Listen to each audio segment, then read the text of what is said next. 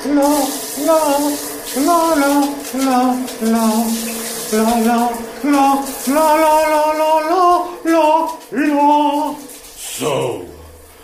wanna be a superstar? Un podcast de Robert Balan, adică de mine. Așa, da? Deci, vedetă voiam să mă fac. De când am început proiectul ăsta, în fiecare zi mi-apar pe Facebook cel puțin 3 articole despre ce înseamnă să fii vedetă, cum să te faci vedetă și toate cuprind chestia asta, bani, faimă, easy life. Adică fix ceea ce visam și eu. Nimeni nu zice nimic despre muncit, despre... Hai că mâncăm, dar încă una singură mă întreb. Are vreo legătură vedetismul cu munca? Că până acum, nu știu, Brad Pitt, Michael Caine, ce vreți, voi ăștia, Britney Spears, munceau ca să ajungă acolo. Dar și acum muncesc. Toți vloggerii, influencerii. Dar ne uitam ieri la pastramă cu, cum o cheamă, Brigit. Aoleu, da. Bă, munceau fățucă în emisiunea, adică chiar... Nu că era vorba despre muncă, ei chiar munceau. Da, deci orice... Trebuia să facă ceva, să livreze ceva, să arate ceva, să dea de la ei ceva. În momentul în care era ceva, băi, nu se mai întâmplă nimic, trebuia să dea ceva din casă, trebuia să facă ceva. Și costa sentimental sau costa fizic, sau costa... cât de greu este să... Spre exemplu, eu am perioade pe Facebook în care postez, perioade în care n-am nicio treabă și, sinceră, nici cu Instagram nu sunt foarte... Da, mă gândesc cum e să fii influencer, să trebuiască în fiecare zi, dimineață, prânz, seară, să ții un ritm ca oamenii aia să te urmărească. Adică chiar mi se pare că e vorba despre muncă. Este. Și în film, și în muzică, și în YouTube, și în... Nu e. Așa. Și în gătit, cum ar veni, paste cu creveți, n-ai cum. Așa că vedetă înseamnă că te plac mulți, dar te și urăsc mulți, adică dublu stres. Nu am dorit niciodată să fiu vedetă. Da, ai reușit să fii. Eu poate egoist așa, știi? Da, aici în cartier, da, mă știe toată lumea. Din seriale și de-astea, lecții de viață, las fierbinți. Păi deci ești o vedetă, că asta înseamnă, nu? Da, sigur. Știi ce e foarte tare? Că am avut o perioadă foarte nasoală financiar. Eram cu copilul cel mic, îl plimbam în cărucior pe aici prin zonă și mă trezesc cu o clasă întreagă de copii. Și au venit, putem să facem poze cu dumneavoastră, mamă! Normal că i-am lăsat, dar în același timp îmi dădeau lacrimile, știi? Era foarte frustrant așa situația, știi? Eram super vedetă. Știu că mi s-a luat dorința asta de a fi vedetă cândva foarte devreme, când eram încă în facultate, în ultimul an, și la un moment dat m-a abordat o gagică pe stradă, da? O gagică, da? Exact una din chestiile alea, că, wow, you are a star, you get girls. Și m-a abordat pe stradă și mi-a spus că m-a văzut în nu știu ce spectacol. Și ce am făcut? Am îngăimat ceva și am plecat cât am putut de repede. Mi-am dat seama că nu vreau să mă recunoască nimeni, de fapt. Auzi, voi doi ați pățit de asta cu să vă recunoască oamenii pe stradă, ca vedete și cum te... Da, normal. Mai ales după lecții de viață. Băi, deci, cea mai tare a fost când m-au recunoscut m-am dus să spăl mașina la spălătorie de lângă bloc și mai fusesem eu înainte de lecții de viață și mașina nu era foarte curată, căci când îți duci mașina la spălat, nu este curată. A noastră nu era foarte... din 2005. Și plin de copii adună pietre, iarbă, plante, tot ce găsesc, pene, tot. Exact. Și știu când am fost odată, nu mi-a făcut-o așa de mântuială. Probabil că nici nu puteau să scoată foarte mult din ea să o curețe. M-am dus la spălătorie și eram foarte pornită să întreb dacă ei cumva spală numai și curăță numai mașini curate, ca să știu că dacă nu plec. Și eram foarte pornită și tocmai jucasem într-un episod din ăsta în care eram tot așa una destul de aprigă la vorbă și la comportament. Și m-a recunoscut cel care voia să-mi spele mașina și a zis mă scuzați, da, nu, spălăm orice fel de mașină. Dumneavoastră sunteți din lecții de viață? Da, și este real? Adică acolo jucați un personaj sau sunteți chiar... Nu, sunt actriță, acela e un personaj. Ok, deci îmi curățați mașina sau că e foarte murdară, dar o faceți sau... Da, sigur că nu, și după aia, evident că în timp ce o spăla și o curăța, o mai tot întreba. Deci, deci e un personaj, da? Deci sunteți actriță? Ah, ok. Se întâmplă, dar... Pe mine m-au recunoscut și de la Visuri la cheie. Cum, mă? M-au confundat cu Bucur. Uneori chiar mă încurcă. De ce? Că eu merg prin tot felul de locuri de-astea, de exemplu în vacanță, știi? Nu îmi place să mă duc prin insulele nu știu care, sau pe coasta nu știu care. Merg prin campinguri, am o rulotă cu care merg cu familia și mă tot văd oameni, știi, care mă recunosc, știi? Parcă nu se potrivește așa, știi? Deci nu merge. Nu merge, exact. Uite la piață, la Obor, e ok. Am oamenii mei, ne știm, îmi fac și reduceri. Că ai jucat în film. Iau o marfă pe ales, așa. Astea sunt micile beneficii. Extra. Da, se întâmplă. Și a venit să-și ceară autograf? Mai fiind, dar mi se pare un pic penibil, pentru că chiar nu e cazul, adică să dau eu autograf. Îi scrie Dragoș Bucă. Așa, da. Da, se întâmplă să vrea să facă fotografii. Eu, spre exemplu, când eram mică, îmi plăcea foarte mult de Ștefan Bănică Junior. Și nu înțelegeam asta cu autograful. Adică, cum adică să te duci să ceri autograf persoanei care... Și ce faci cu semnătura aia? Ce înseamnă? Evident că e vorba de contact, probabil, și na, faptul că schimbi două vorbe, faptul că îți lasă... Dar nu, asta cu autograful niciodată n-am înțeles. Și întotdeauna când mi s-a cerut să dau autograf, l-am dat cu drag, dar nu dau o mare valoare nici când... Adică nu aș vrea să primesc un autograf nici măcar de la... Și eu v-am cerut autograf când eram mică și a jucat la mine atunci. Da. La final. Da, deci nu. Și asta cu fotografiile, da, ok, stăm și facem o fotografie, că ăsta e noul autograf, adică nu se mai cere neapărat autograf, dar faptul că faci o fotografie e ca un fel, da, un selfie. Când eram la actorie, unul din sfaturi a fost că noi, ca actori, nu o să ne permitem niciodată să mergem pur și simplu la supermarket cu o pungă în mână și să cumpărăm chestii banale. La un moment dat am auzit de diversi oameni, vedete, real vedete, în România, care n-aveau niciun fel de fiță. Știam că Dan Perjovski merge cu tramvaiul 32 în Rahova, da? Tramvaiul 32. Și au început să-mi placă tot felul de alți oameni care, chiar dacă sunt vedete în zona lor, n-au niciodată fumuri. Încerc să fiu autentic în ceea ce fac, adică nu pozez. Chiar dacă există, adică când devii public și pozezi. Adică nu vreau să fiu fățarnic să spun că, domnule, eu sunt așa întotdeauna. Nu, există acest rol jucat puțin, dar încep să-l păstrez într-o limită decentă, adică... No, lucrurile se complică cu tine, într-adevăr, când lumea începe să te cunoască și îți dai seama, mai ales la mine, să-ți dai seama după că eu am și oameni care mă înjură foarte mult, ceea ce e sănătos, te ține în formă, dar ai și oameni care ai cumva, zici, fan grup sau oameni care te urmăresc, te apreciază, te încurajează, unii se mai supără din când în când că nu spui chiar cum trebuie. El e Vasile Ernu, cred că putem zice că este una dintre vedetele culturale de la noi. Dar n-are, domne, aer de vedetă. Brusc m-am trezit într-un circuit din ăsta în care trebuia să vorbesc mult, să fiu invitat peste tot.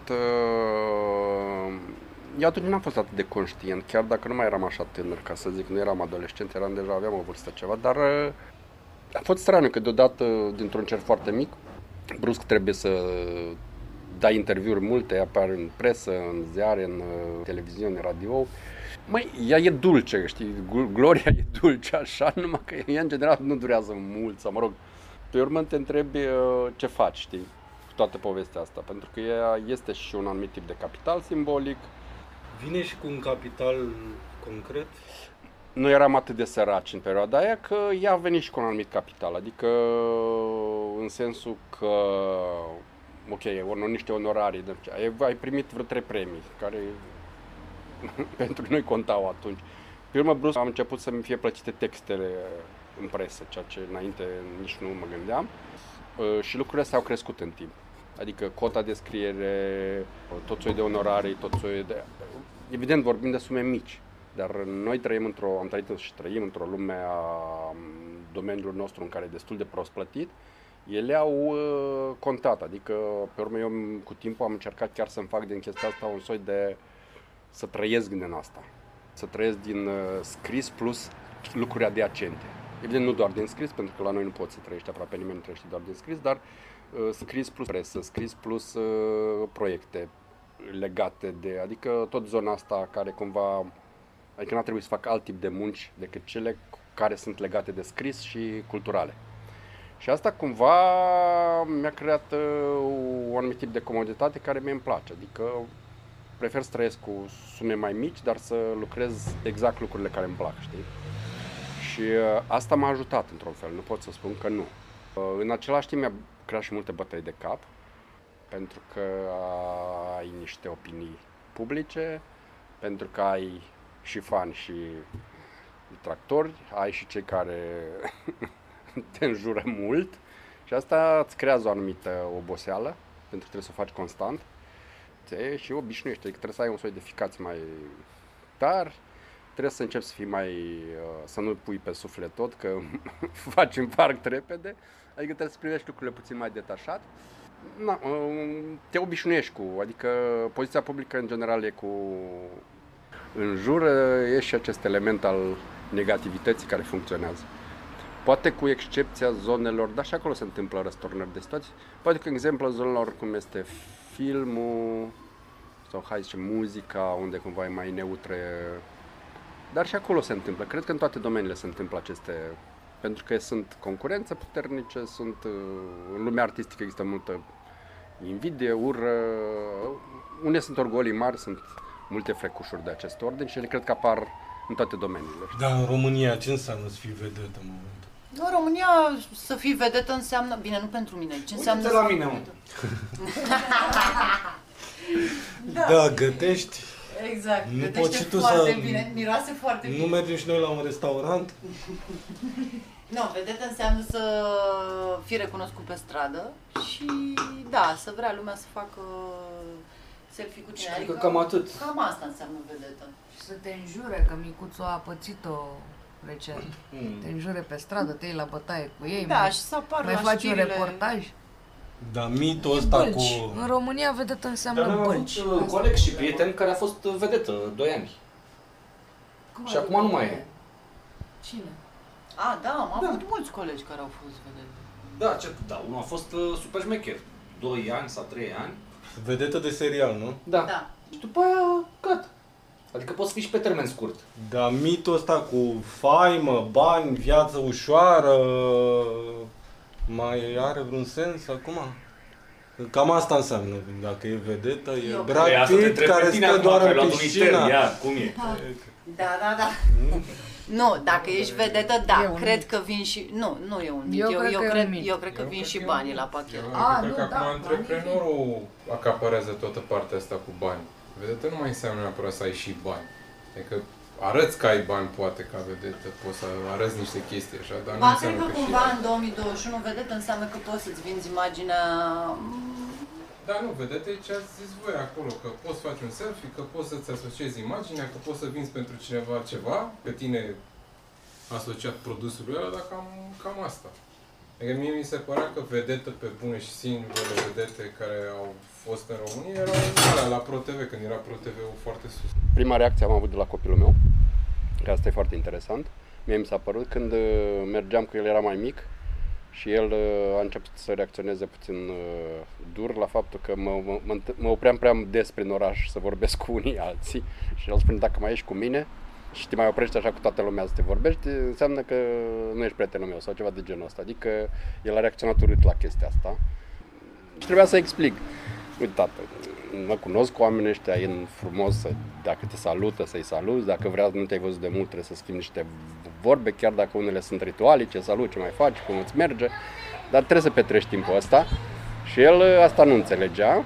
Acum e puțin mai detașat, dar uneori mă întreabă, tu ești cunoscut? Sau, adică copiii foarte devreme, din cauza, cred că din cauza mediilor, și nu doar a mediilor, există acest mic sindrom al VIP-ului sau, mă rog, la al meu e fotbalul merge și atunci, urmărind fotbalul, evident că știe care sunt VIP-urile centrare în fotbal, ei mimează după anumite VIP-uri pe care le placă, încep să-și facă frezele ca fotbaliștii pe care îi admiră și au chestia asta.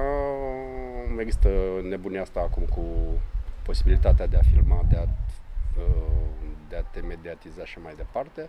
Bine, al meu încă e destul de mic, 10 ani, încă nu a dat de sindromul ăsta, dar văd că îi urmăresc între ei. Adică ei știu cine sunt personajele care deja în mediile, foarte devreme, culmea, intră tot soiul de medii din astea, TikTok, vlogger și mai departe, pe care încep deja să-i urmărească.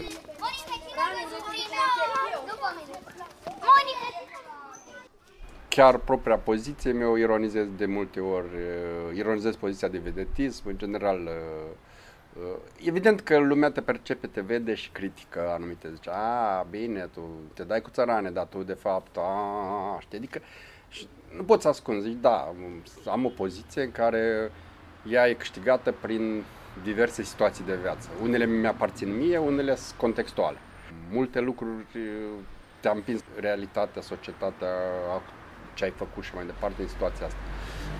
Dar, într-adevăr, îmi place genul ăsta de joc anti-vedetism, care cumva mă regăsesc și mă simt mult mai bine.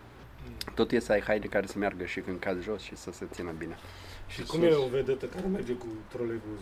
Cum e o vedetă care merge cu troleibuz? E un citat celebru de la o altă vedetă care a zis că ea n-ar putea merge niciodată cu troleibuz. A, serios? Nu, eu mă simt foarte bine. Mă ajută foarte mult, adică eu mă încarc foarte mult din genul ăsta de viață.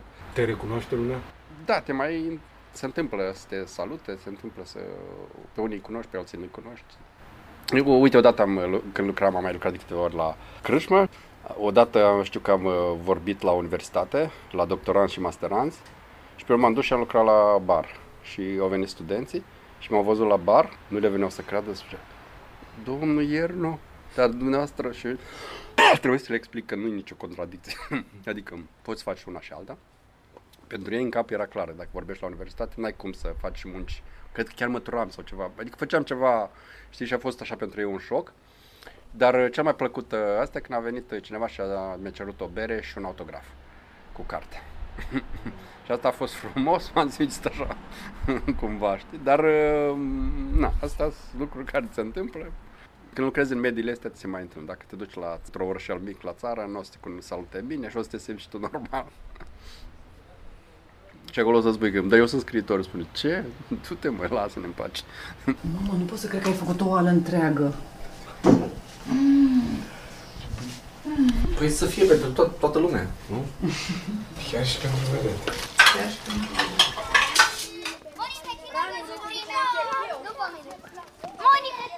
Vreau să fiu actriță. De ce? Pentru că așa vreau eu. Așa am vrut și eu. Dar eu te-am ajuns autor de podcasturi acum.